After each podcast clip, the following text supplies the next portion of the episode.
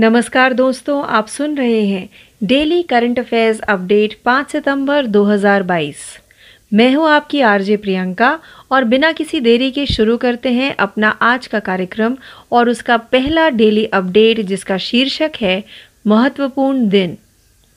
अंतर्राष्ट्रीय चैरिटी दिवस 5 सितंबर। अंतर्राष्ट्रीय चैरिटी दिवस दुनिया भर में सामाजिक ज़िम्मेदारी को बढ़ाने के उद्देश्य से मनाया जाता है।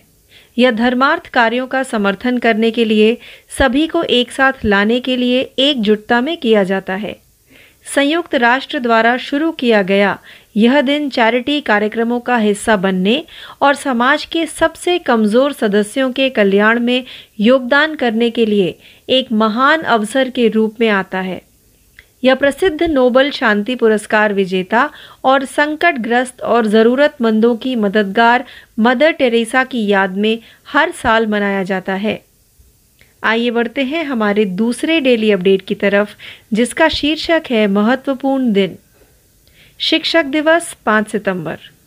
भारत में शिक्षक दिवस प्रति वर्ष 5 सितंबर को देश के पूर्व राष्ट्रपति, विद्वान दार्शनिक और भारत रत्न से सम्मानित डॉक्टर सर्वपल्ली राधाकृष्णन के जन्मदिन को चिन्हित करने के लिए मनाया जाता है। जब डॉक्टर राधाकृष्णन ने उन्नीस सौ बासठ में भारत के दूसरे राष्ट्रपति का पद संभाला तो उनके छात्रों ने 5 सितंबर को एक विशेष दिन के रूप में मनाने की अनुमति मांगने के लिए उनसे संपर्क किया। राधाकृष्णन ने इसके बजाय उनसे समाज में शिक्षकों के योगदान को मान्यता देने के लिए 5 सितंबर को शिक्षक दिवस के रूप में मनाने का अनुरोध किया। इस वर्ष के शिक्षक दिवस का विषय, शिक्षक बढ़ते संकट के बीच भविष्य की नई कल्पना है। आइए बढ़ते हैं अपने तीसरे डेली अपडेट की तरफ़, जिसका शीर्षक है, निधन। सोनिया गांधी की माँ, पाओला माइनो का इटली में निधन पीएम ने जताया दुख। कांग्रेस की अंतरिम अध्यक्ष सोनिया गांधी की माँ, पाओला माइनो का इटली में उनके घर पर निधन हो गया। पार्टी के संचार प्रभारी महासचिव जयराम रमेश ने बुधवार 31 अगस्त को घोषणा की। प्रधानमंत्री नरेंद्र मोदी ने सोनिया गांधी के प्रति संवेदना व्यक्त की। उन्होंने ट्वीट किया, सोनिया गांधी जी की माँ, पाओला माइनो के निधन पर मेरी श्रद्धांजलि। ईश्वर उनकी आत्मा को शांति प्रदान करें। शोक की इस घड़ी में मेरी संवेदनाएँ पूरे परिवार के साथ हैं। आइए बढ़ते हैं अपने चौथे डेली अपडेट की तरफ़, जिसका शीर्षक है निधन। भारत के प्रमुख कृषि अर्थशास्त्रियों में से एक, अभिजीत सेन का निधन। भारत के प्रमुख कृषि अर्थशास्त्रियों में से एक, अभिजीत सेन का बहत्तर वर्ष की आयु में निधन हो गया। अभिजीत सेन योजना आयोग के पूर्व सदस्य थे और ग्रामीण अर्थव्यवस्था पर देश के अग्रणी विशेषज्ञों में से एक थे। अभिजीत सेन ने पिछली यूपीए सरकार के दौरान योजना आयोग के सदस्य के रूप में कार्य किया।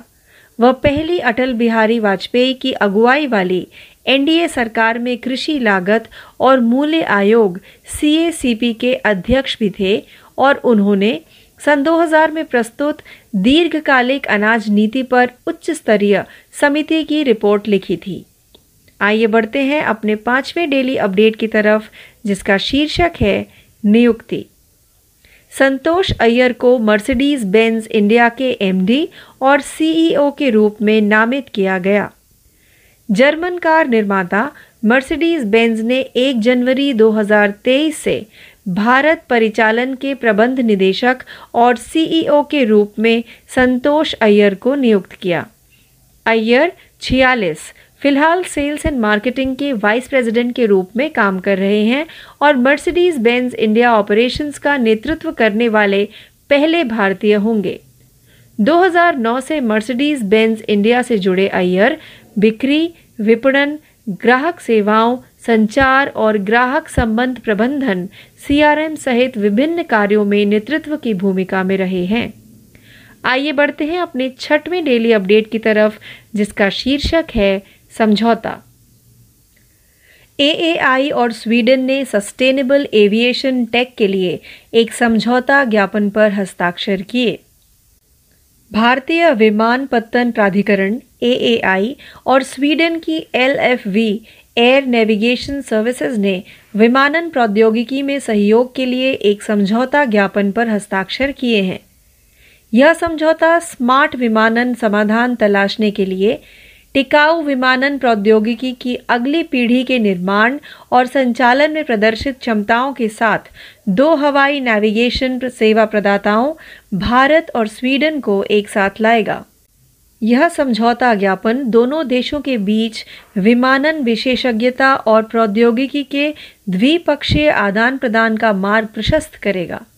आइए बढ़ते हैं अपने सातवें डेली अपडेट की तरफ़, जिसका शीर्षक है रैंक और रिपोर्ट। चीन और ब्रिटेन को पछाड़कर दुनिया का दसवां सबसे बड़ा जीवन बीमा करता बना भारत।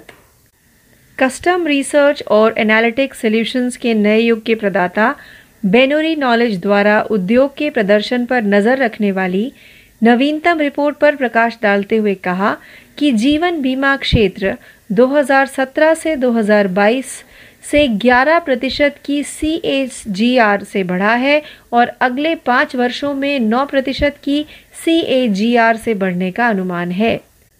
रिपोर्ट के निष्कर्ष से पता चलता है कि भारत में जीवन बीमा प्रवेश दर दिसंबर 2019 में दो दशमलव आठ प्रतिशत से बढ़कर दिसंबर 2021 में तीन दशमलव दो प्रतिशत हो गई है, जो लगभग तीन दशमलव तीन प्रतिशत के वैश्विक औसत के बराबर है और भारत को चीन और यूके से आगे वैश्विक स्तर पर दसवें सबसे बड़ा जीवन बीमा बाज़ार बनाता है। आइए बढ़ते हैं। अपने आठवें डेली अपडेट की तरफ़, जिसका शीर्षक है, राज्य। पश्चिम बंगाल में खुलेगा दुनिया का सबसे बड़ा धार्मिक स्मारक। दुनिया की सबसे बड़ी धार्मिक इमारतों में से एक भारत में जल्द ही खुलने वाली है। पश्चिम बंगाल के मायापुर में टेंपल ऑफ़ वैदिक प्लानिटेरियम खुलने के लिए तैयार है। यह मंदिर वैटिकन में स्थित सेंट पॉल कैथीड्रल और आगरा के ताजमहल से भी बड़ा होगा। मंदिर में कथित तौर पर दुनिया का सबसे बड़ा गुंबद भी होगा और यह international society of Krishna consciousness ISKCON का मुख्यालय है। मंदिर का निर्माण 2010 में शुरू हुआ था और इसका बजट 100 मिलियन डॉलर है। इसमें करीब दस हज़ार लोगों के बैठने की क्षमता होगी। आइए बढ़ते हैं अपने नौवे डेली अपडेट की तरफ़, जिसका शीर्षक है, योजनाएँ और समितियाँ। उत्तराखंड के मुख्यमंत्री ने सीएम उदीयमान खिलाड़ी उन्नयन योजना का शुभारंभ किया। मुख्यमंत्री पुष्कर सिंह धामी ने राष्ट्रीय खेल दिवस के अवसर पर आयोजित कार्यक्रम में सीएम उदीमान खिलाड़ी उन्नयन योजना का शुभारंभ किया। इस अवसर पर राज्य के खिलाड़ियों को अपग्रेड करने के लिए कई घोषणाएँ की गईं। उन्होंने कहा कि खेल विभाग के अंतर्गत खेल प्रशिक्षकों की कमी को देखते हुए प्रत्येक ज़िले के लिए आठ आठ विभागीय खेल प्रशिक्षकों की नियुक्ति की जाएगी। त्वरित नियम अनुसार छात्रों को आर्थिक लाभ देने के लिए मुख्यमंत्री खेल विकास कोष की स्थापना की जाएगी। आइए बढ़ते हैं हमारे दसवें व अंतिम डेली अपडेट की तरफ़, जिसका शीर्षक है रैंक और report. Bloomberg billionaires index Gautam Adani बने दुनिया के तीसरे सबसे अमीर व्यक्ति। गौतम अडानी अब दुनिया के तीसरे सबसे अमीर व्यक्ति बन गए हैं। यह पहली बार है कि जब कोई एशियाई ब्लूमबर्ग बिलियनर्स इंडेक्स के टॉप थ्री में पहुँचा है, जिसकी कुल संपत्ति एक बिलियन डॉलर है। वह अब ग्लोबल रैंकिंग में एलन मस्क और जेफ बेजोस से ठीक पीछे हैं। टेस्ला के सीईओ एलॉन मस्क की कुल संपत्ति दो सौ इक्यावन बिलियन डॉलर है, जबकि अमेजन के संस्थापक और सीईओ जेफ बेजोस की कुल संपत्ति एक सौ तिरपन बिलियन डॉलर है। अडानी समूह के सह संस्थापक और अध्यक्ष गौतम अडानी ने ranking business magnate Bernard Arnault को पीछे छोड़ दिया है, जो लग्जरी फ़ैशन चेन एलवीएमएच मोए, टेनेसी, लुई वितौन के सह संस्थापक हैं, जिन्हें आमतौर पर एल वी एम एच के नाम से जाना जाता है। तो इस अपडेट के साथ ही हमारा आज का कार्यक्रम, डेली करंट अफेयर्स अपडेट 5 सितंबर 2022 यही समाप्त होता है। ज़्यादा जानकारी के लिए जुड़े रहिए। मैं हूँ आपकी आरजे प्रियंका। धन्यवाद। नमस्कार दोस्तों, आप सुन रहे हैं डेली करंट अफेयर्स क्विज। 5 सितंबर 2022 मैं हूँ आपकी आरजे प्रियंका और बिना किसी देरी के शुरू करते हैं अपना आज का क्विज। तो हमारे आज के क्विज का पहला प्रश्न ये रहा। प्रधानमंत्री जन धन योजना पीएमजेडीवाई कार्यक्रम ने हाल ही में कितने वर्ष पूरे किए हैं? इस प्रश्न का सही उत्तर है, प्रधानमंत्री नरेंद्र मोदी सरकार के प्रमुख वित्तीय समावेशन कार्यक्रम प्रधानमंत्री जन धन योजना ने हाल ही में अपना आठवां वर्ष पूर्ण किया है। आइए बढ़ते हैं प्रश्न दो की तरफ़। यात्रियों की सुरक्षा में सुधार के लिए हाल ही में भारतीय रेलवे और आरपीएफ द्वारा निम्नलिखित में से कौन सा ऑपरेशन शुरू किया गया था? इस प्रश्न का सही उत्तर है यात्रियों की सुरक्षा में सुधार के लिए भारतीय रेलवे ने रेलवे सुरक्षा बल आरपीएफ के साथ मिलकर एक अखिल भारतीय अभियान शुरू किया है, जिसे ऑपरेशन यात्री सुरक्षा के नाम से जाना जाता है। आइए बढ़ते हैं प्रश्न तीन की तरफ़। निम्नलिखित में से किस राज्य में विश्व का सबसे बड़ा धार्मिक स्मारक टेंपल ऑफ़ वैदिक प्लानिटेरियम खुलने वाला है? इस प्रश्न का सही उत्तर है, दुनिया की सबसे बड़ी धार्मिक इमारतों में से एक temple of Vedic planetarium Paschim Bengal के मायापुर में खुलने वाला है। आइए बढ़ते हैं प्रश्न चार की तरफ़। मनी एंड मी एक नई निवेशक शिक्षा और जागरूकता वेबसाइट किस निम्नलिखित म्यूचुअल फंड कंपनी के द्वारा हाल ही में शुरू की गई थी? इस प्रश्न का सही उत्तर है पीजीआईएम इंडिया म्यूचुअल फंड ने घोषणा की है कि उसने मनी एंड मी नामक एक नई निवेशक शिक्षा और जागरूकता वेबसाइट लॉन्च की है। आइए बढ़ते हैं प्रश्न पाँच की तरफ़। हिंदुस्तान एरोनॉटिक्स लिमिटेड HAL ने निम्नलिखित में से किस देश में पहला अंतर्राष्ट्रीय विपणन और बिक्री कार्यालय खोलने का फैसला किया है? इस प्रश्न का सही उत्तर है राज्य द्वारा संचालित हिंदुस्तान एरोनॉटिक्स लिमिटेड, एचएएल, ने मलेशिया के कुआलालंपुर में अपना पहला अंतर्राष्ट्रीय विपणन और बिक्री कार्यालय खोलने के लिए एक समझौता ज्ञापन एमओयू पर हस्ताक्षर किए हैं। आइए बढ़ते हैं प्रश्न छः की तरफ़। निम्नलिखित में से किस संगठन में अनंत नारायण गोपाल कृष्णन को पूर्णकालिक सदस्य के रूप में नियुक्त किया गया था? इस प्रश्न का सही उत्तर है S P Jain institute of management and research S P J I M R के एसोसिएट प्रोफेसर अनंत नारायण गोपाल कृष्णन को पूंजी बाज़ार नियामक सेबी का चौथा पूर्णकालिक सदस्य नियुक्त किया गया है। आइए बढ़ते हैं प्रश्न सात की तरफ़। दसवीं राष्ट्रीय समुद्री खोज और बचाव अभ्यास S A R E X दो निम्नलिखित में से किस शहर में आयोजित किया गया था? इस प्रश्न का सही उत्तर है, दसवां राष्ट्रीय समुद्री खोज और बचाव अभ्यास S A R E X twenty Chennai में भारतीय तटरक्षक बल आईजीसी द्वारा आयोजित किया गया था। आइए बढ़ते हैं प्रश्न आठ की तरफ़। निम्नलिखित में से कौन सी एयरलाइन विश्व आर्थिक मंच डब्ल्यू ई एफ़ एस के clear skies for tomorrow C S T अभियान में शामिल हुई।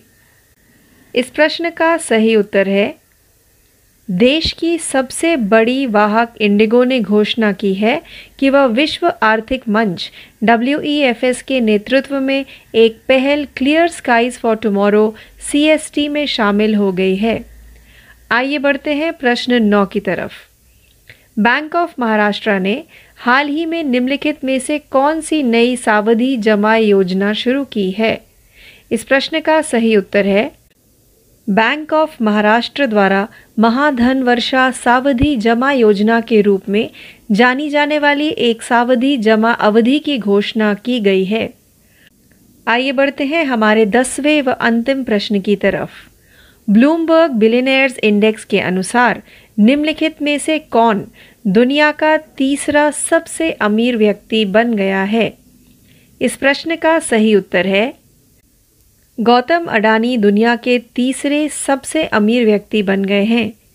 यह पहली बार है कि जब कोई एशियाई ब्लूमबर्ग बिलियनर्स इंडेक्स के टॉप थ्री में पहुँचा है, जिसकी कुल संपत्ति एक बिलियन डॉलर है। तो इस प्रश्न के साथ ही हमारा आज का कार्यक्रम डेली करंट अफेयर्स क्विज 5 सितंबर 2022 यही समाप्त होता है। ज़्यादा जानकारी के लिए जुड़े रहिए। मैं हूँ आपकी आरजे प्रियंका। धन्यवाद। Hello listeners and welcome to daily current affairs updates 5 सितंबर 2022 This is your RJ Priyanka, and without any further delay, I take you to our first daily update, which belongs to the category of Important Day. International Day of Charity, 5 September. The International Day of Charity is observed with the goal of increasing and improving social responsibility around the world. It is done in order to unite everyone in support of charitable causes. The day was established by the United Nations as a great opportunity to participate in charity events and contribute to the welfare of the society's most vulnerable members. Every year it is held in memory of Mother Teresa, the renowned Nobel Peace Prize winner and champion of the distressed and the needy. Now let's move forward to our second daily update, which belongs to the category of Important Day. Teachers' Day, 5 September. Teachers' Day is annually observed in India on September 5th to commemorate the birth of the country's former president, scholar, philosopher, and Bharat Ratna awardee Dr. Sarvapalli Radhakrishnan. When Dr. Radhakrishnan became India's second president in 1962, his students approached him to request permission to observe September 5 as a special day. Dr. Radhakrishnan instead requested that September 5 be designated as Teachers' Day in order to recognize teachers' contributions to society. The theme for this year's Teachers' Day is Leading in Crisis, Reimaging the Future. Now let's move further to our third daily update, which belongs to the category of obituaries. Sonia Gandhi's mother, Paola Maino, passes away in Italy. PM offers condolence. Paola Maino, the mother of interim Congress President Sonia Gandhi, died at her home in Italy, according to Jairam Ramesh. The party's general secretary in charge of communications announced on Wednesday, August 31. Prime Minister Narendra Modi offered Sonia Gandhi his condolences. Condolences to Sonia Gandhi ji on the passing away of her mother, Mrs. Paola Maino. May her soul rest in peace in this hour of grief. My thoughts are with the entire family, he tweeted. Let's move forward to our fourth daily update, which belongs to the category of obituaries. Abhijit Sen, one of India's leading agriculture economists, passes away. Abhijit Sen, one of India's leading agricultural economists, died at the age of 72. Abhijit Sen was a former member of the Planning Commission and one of the country's foremost experts on the rural economy. During the previous UPA administration, Abhijit Sen was a member of the Planning Commission. He was also the chairman of the Commission for Agricultural Costs and Prices CACP in the first NDA government led by Atal Bihari Vajpayee and he wrote the report of the High Level Committee on Long Term Grain Policy which was submitted in 2000.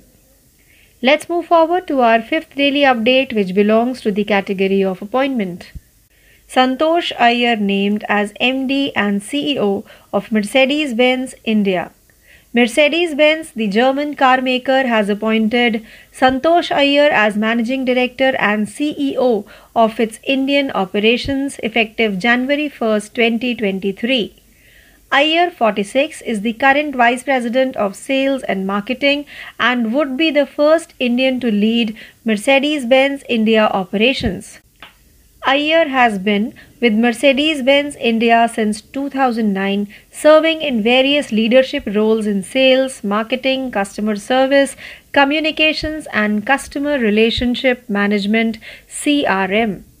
Let's move forward to our sixth daily update, which belongs to the category of agreement. AAI and Sweden inks an MOU for sustainable aviation tech. The Airports Authority of India AAI and Sweden's LFV Air Navigation Services have agreed to collaborate in aviation technology.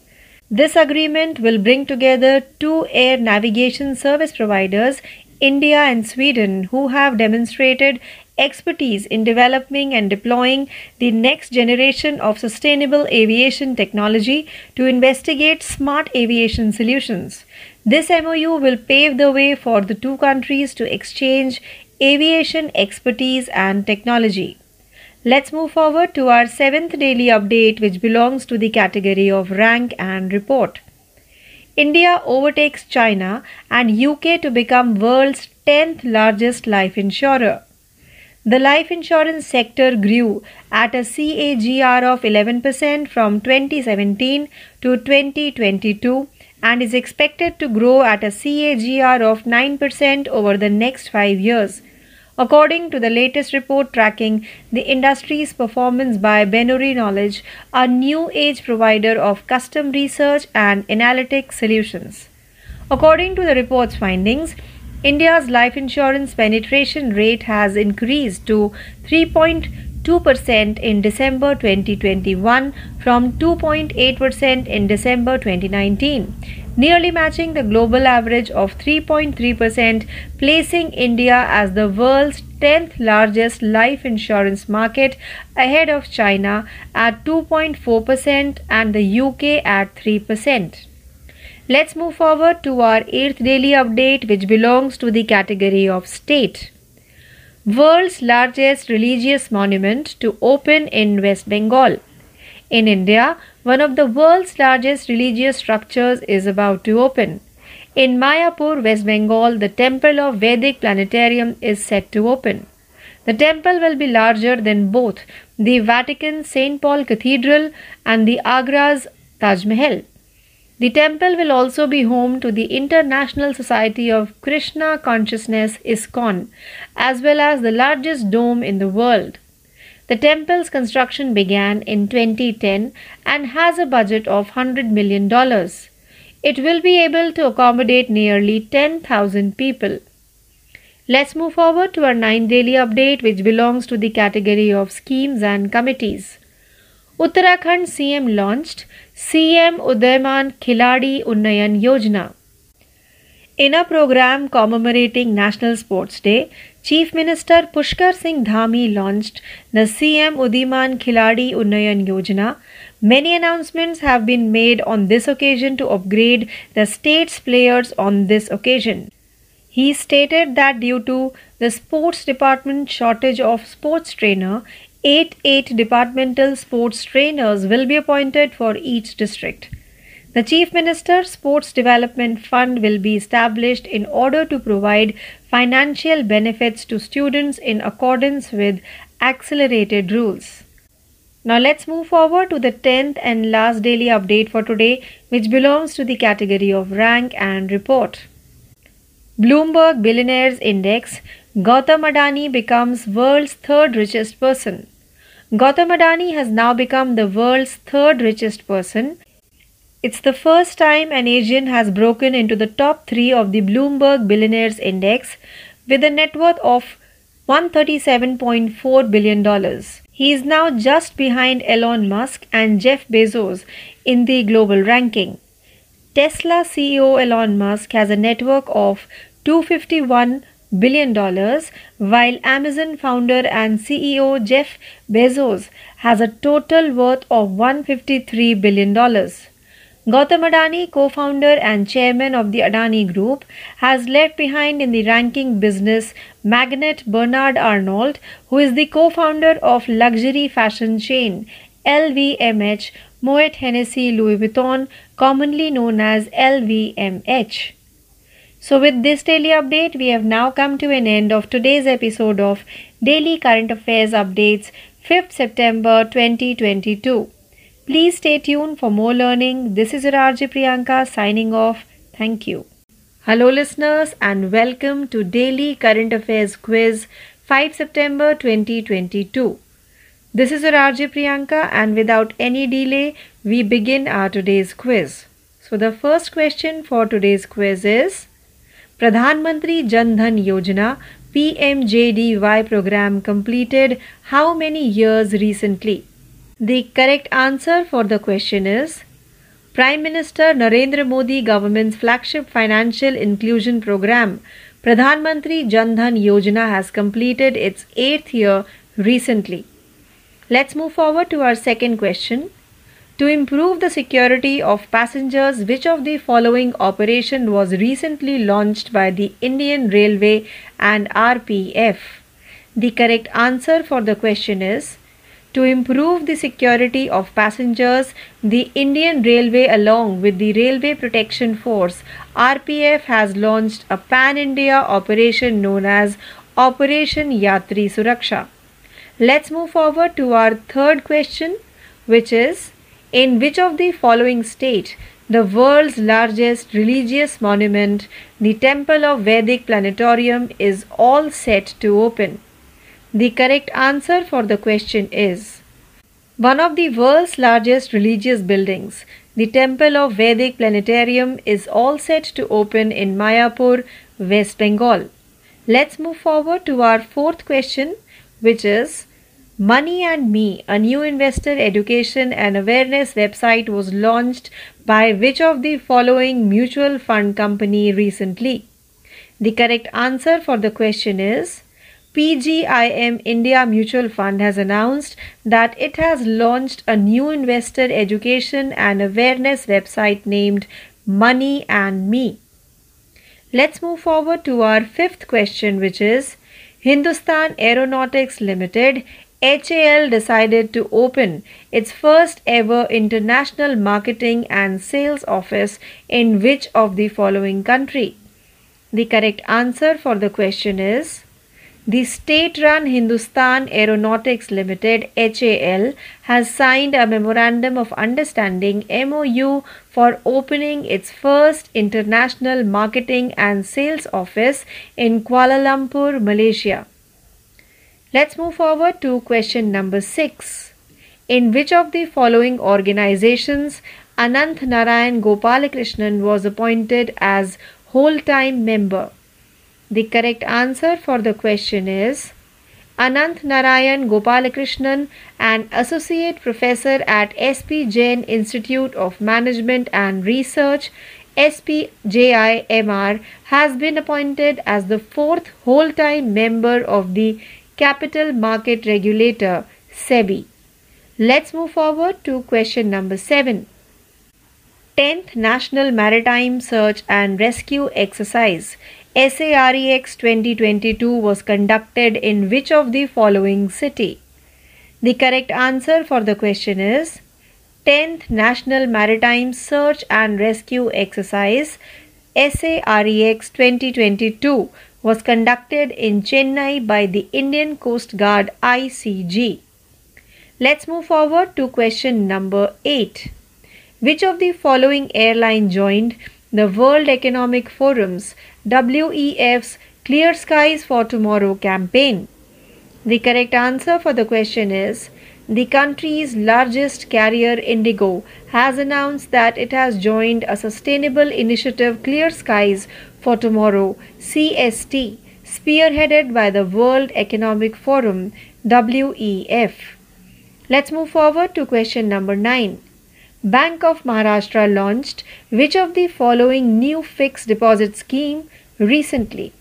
The correct answer for the question is a new fixed deposit term known as the Mahadhan Varsha fixed deposit scheme has been announced by the Bank of Maharashtra. Let's move forward to the 10th and last question for today's quiz. Who among the following became the world's third richest person according to the Bloomberg Billionaires Index? The correct answer for the question is Gautam Adani has now become the world's third richest person. It's the first time an Asian has broken into the top three of the Bloomberg Billionaires Index with a net worth of $137.4 billion. So, with this question, we have now come to an end of today's episode of Daily Current Affairs Quiz, 5th September 2022. Please stay tuned for more learning. This is your RJ Priyanka signing off. Thank you. नमस्कार चालू घडामोडी या सत्रात मी तेजल आपल्या सगळ्यांचे सहर्ष स्वागत करते वळूया आजच्या पहिल्या बातमीकडे राष्ट्रीय पोषण सप्ताह हा एक सप्टेंबर ते सात सप्टेंबरमध्ये साजरा होत असतो. यंदा सुद्धा हा सप्ताह या आठवड्यात साजरा होत आहे. राष्ट्रीय पोषण सप्ताह दरवर्षी एक सप्टेंबर ते सात सप्टेंबर या कालावधीत संपूर्ण भारतात चांगले पोषण आणि आरोग्य तसेच मानवी जीवनातील चांगले पोषण आणि आरोग्य याचे महत्त्व याबद्दल जागरूकता निर्माण करण्यासाठी साजरा केला जातो. या सप्ताहाला एन एन डब्ल्यू म्हणून सुद्धा ओळखले जाते. अर्थात नॅशनल न्यूट्रिशियस वीक. यंदाची म्हणजे दोन हजार बावीसची थीम आहे वर्ल्ड ऑफ फ्लेवर्स. शाश्वत विकासाचे उद्दिष्ट अर्थात सस्टेनेबल डेव्हलपमेंट गोल नंबर दोन शून्य आणि भूक. या अंतर्गत दोन हजार तीस पर्यंत सर्व प्रकारची भूक आणि कुपोषण समाप्त करण्याचे उद्दिष्ट आहे. Global hunger health index report दोन हजार एकवीसनुसार भारत एकशे सोळा देशांपैकी एकशे एकव्या क्रमांकावर आहे. या बातमीनंतर जाणून घेऊया पुढील बातमी. चौसष्टावा रेमन मॅग्सेसे पुरस्कार दोन हजार बावीस जाहीर करण्यात आला आहे. आपल्याला माहीत आहे रेमन मॅक्सेसे अवॉर्ड्स फाउंडेशन अर्थात आर एम ए एफ या पुरस्काराला आशियाचे नोबल शांतता पारितोषिक म्हणून ओळखते. अलीकडेच जागतिक घोषणा समारंभात यावर्षीच्या पुरस्कार विजेत्यांची घोषणा झाली. दोन हजार बावीसमधील रेमेन मॅक्सेसे पुरस्कार विजेते आहे.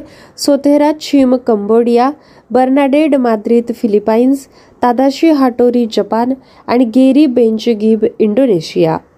सामाजिक आव्हानांपुढे खंबीरपणे उभ्या राहणाऱ्या एका महिलेसह चौघांना यंदाचा रेमन मॅक्सेसे पुरस्कार जाहीर करण्यात आला आहे. तीस नोव्हेंबर रोजी फिलिपाईन्सची राजधानी मनिलामध्ये आयोजित एका कार्यक्रमात हा सर्वांना पुरस्कार प्रदान केला जाईल.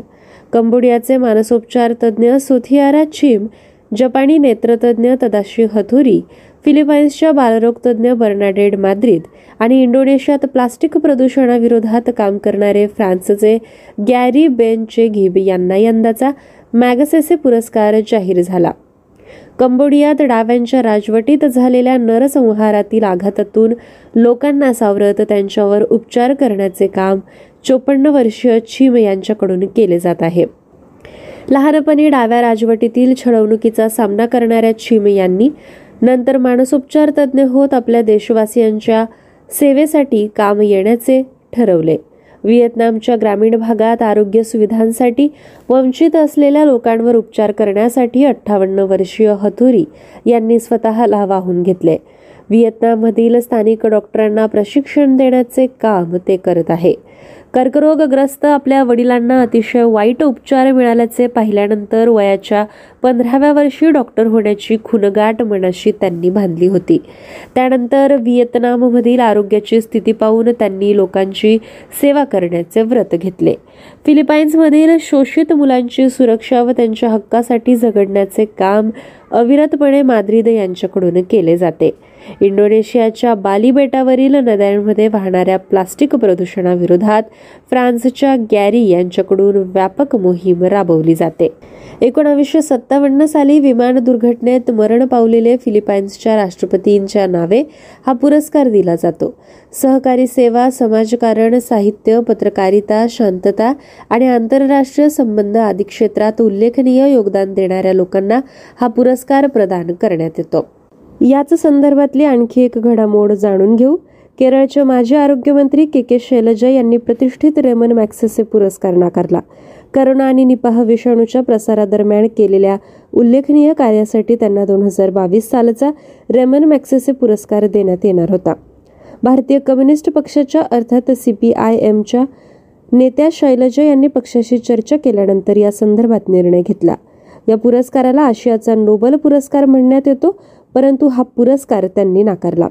दोन हजार सोळा ते एकवीस या काळात शैलजा केरळच्या आरोग्यमंत्री होत्या. याच काळात देशभरासह केरळात मोठ्या प्रमाणात करोनाचा प्रसार झाला होता. केरळमध्ये करोनाचा प्रसार रोखण्यासाठी शैलजा यांचे मोठे योगदान आहे. मॅक्सेसे हे कम्युनिस्ट विरोधी होते. एक व्यक्ती म्हणून माझा या पुरस्कारासाठी विचार करण्यात आला. मात्र मी एक राजकारणी असल्यामुळे या संदर्भात पक्षाशी चर्चा केली. त्यानंतरच हा पुरस्कार नाकारण्याचा निर्णय घेतला. या पुरस्कारासाठी माझ्या नावाचा विचार करण्यात आला. याबाबत मी पुरस्कार समितीची आभारी आहे अशी प्रतिक्रिया शैलजा यांनी दिली. रेमन मॅक्सेसे ही आशियातील सर्वोच्च पुरस्कार संस्था आहे. यानंतर वळूया पुढील महत्त्वाच्या बातमीकडे. मातृभाषेतील शिक्षण हा विद्यार्थ्यांमधील गुणवत्ता शोधण्याच्या प्रक्रियेतला महत्त्वाचा टप्पा आहे. नव्या शैक्षणिक धोरणात यावर भर देण्यात आल्याचं राष्ट्रपती द्रौपदी मुर्मू यांनी म्हटलं. मातृभाषेतल्या शिक्षणामुळे विज्ञान साहित्य सामाजिक शास्त्र या विषयांच्या अभ्यासात विद्यार्थ्यांना अधिक गती येते असंही त्यांनी सांगितलं. शिक्षक केवळ विद्यार्थ्यांना शालेय विषय शिकवत नाही तर त्यांना आयुष्यातल्या आव्हानांचा सामना कसा करायचा हे देखील शिकवतात. नवी दिल्लीत शिक्षक दिनी देशातल्या राष्ट्रीय शिक्षक पुरस्कार प्राप्त सेहेचाळीस शिक्षकांच्या सत्कारानंतर त्या बोलत होत्या. बीड जिल्ह्यातल्या गेवराई तालुक्याच्या दामू नाईक तांडा इथल्या जिल्हा परिषद प्राथमिक शाळेचे शिक्षक शशिकांत कुलथे आणि बीडमधल्याच पारगाव जोगेश्वरी इथल्या जिल्हा परिषद केंद्रीय प्राथमिक शाळेचे शिक्षक सोमनाथ वाळके यांचा राष्ट्रपतींच्या हस्ते गौरव करण्यात आला. मुंबईतल्या छत्रभुज नरसी मेमोरियल स्कूलच्या मुख्याध्यापिका कविता सिंघवी यांनाही राष्ट्रपतींनी राष्ट्रीय शिक्षक पुरस्कार देऊन गौरवलं. वळूया पुढील बातमीकडे. झारखंड विधानसभेच्या विशेष सत्रात हेमंत सोरेन यांच्या आघाडी सरकारनं विश्वासदर्शक ठराव सादर केला असून त्यावर चर्चा सुरू आहे. यात सहभागी होण्यासाठी भाजप प्रणित आघाडी सरकारचे दोन मंत्री आणि एकोणतीस आमदार रायपूरमधून रांचीला पोहोचले होते. हे सर्वजण सर्किट हाऊसमध्ये कडक सुरक्षित राहत होते. राज्यपाल रमेश बेस देखील नवी दिल्लीहून रांचीला परतले. कोलकाता उच्च न्यायालयाच्या आदेशामुळे काँग्रेसचे दोन आमदार या विशेष सत्रात सहभागी होऊ शकले नाही. यानंतरची बातमी आहे बांगलादेशच्या प्रधानमंत्री शेख हसीना चार दिवसांच्या भारत दौऱ्यासाठी नवी दिल्लीमध्ये दाखल झाल्या. त्यांची परराष्ट्र व्यवहार मंत्री डॉक्टर एस. जयशंकर यांच्याशी चर्चा झाली आहे. शेख हसीना प्रधानमंत्री नरेंद्र मोदी यांची भेट घेत आहे. राष्ट्रपती द्रौपदी मुर्मू आणि उपराष्ट्रपती जगदीप धनखड यांचीही त्या भेट घेणार आहेत. शेजारी राष्ट्रांशी मैत्रीपूर्ण संबंध प्रस्थापित करावेत. नेहमीच महत्त्व आणि प्राधान्य या गोष्टीला असेल असं त्यांनी एका वृत्तसंस्थेला मुलाखतीच्या दरम्यान सांगितलं. यानंतर वळूया पुढील बातमीकडे. दुबईत सुरू असलेल्या आशिया चषक टी ट्वेंटी क्रिकेट स्पर्धेत झालेल्या सुपर फोर सामन्यात पाकिस्ताननं भारतावर पाच गडी राखून विजय मिळवला. पहिल्यांदा फलंदाजी करत भारतानं निर्धारित वीस षटकात सातवाज एकशे एक्क्याऐंशी धावा केल्या. त्यात विराट कोहलीच्या चौवेचाळीस चेंडूत केलेल्या साठ धावांचा समावेश आहे. विजयासाठी पाकिस्तानचं एक चेंडू बाकी असतानाच त्यांना विजय मिळवता आला. मोहम्मद रिझवाननं एकाहत्तर तर मोहम्मद नवाजनं बेचाळीस धावांचं योगदान दिलं. अंतिम फेरीत पोहोचण्यासाठी भारताला उर्वरित दोन सामने जिंकावेच लागतील. पुढचा सामना आता श्रीलंकेविरुद्ध होईल. तर अफगाणिस्तान विरुद्धचा सामना येत्या आठ तारखेला होणार आहे. यानंतर वळूया पुढील बातमीकडे. पुणे जिल्ह्याच्या ग्रामीण भागातील जनावरांमध्ये लंपी त्वचा रोगाचा वाढता प्रसार लक्षात घेऊन जिल्ह्यातील गुरांचे बाजार आणि गुरांच्या वाहतुकीवर जिल्हा प्रशासनानं बंदी घातली आहे. जिल्हाधिकारी डॉक्टर राजेश देशमुख यांनी याबद्दलचा आदेश जारी केला. त्यानुसार गुरांचा सहभाग असलेला कोणताही कार्यक्रम घेण्यास सुद्धा मनाई करण्यात आली आहे.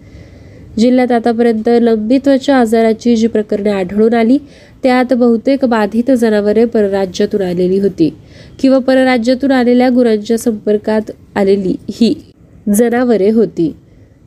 लंबी त्वचा रोगाचा प्रसार टाळण्यासाठी बाधित भागात तीसहून अधिक फिरते पशुवैद्यकीय दवाखाने तैनात करण्यात आले आहेत. याशिवाय वाढीव डॉक्टर आणि औषधांचा पुरवठा सुद्धा करण्यात आलेला आहे.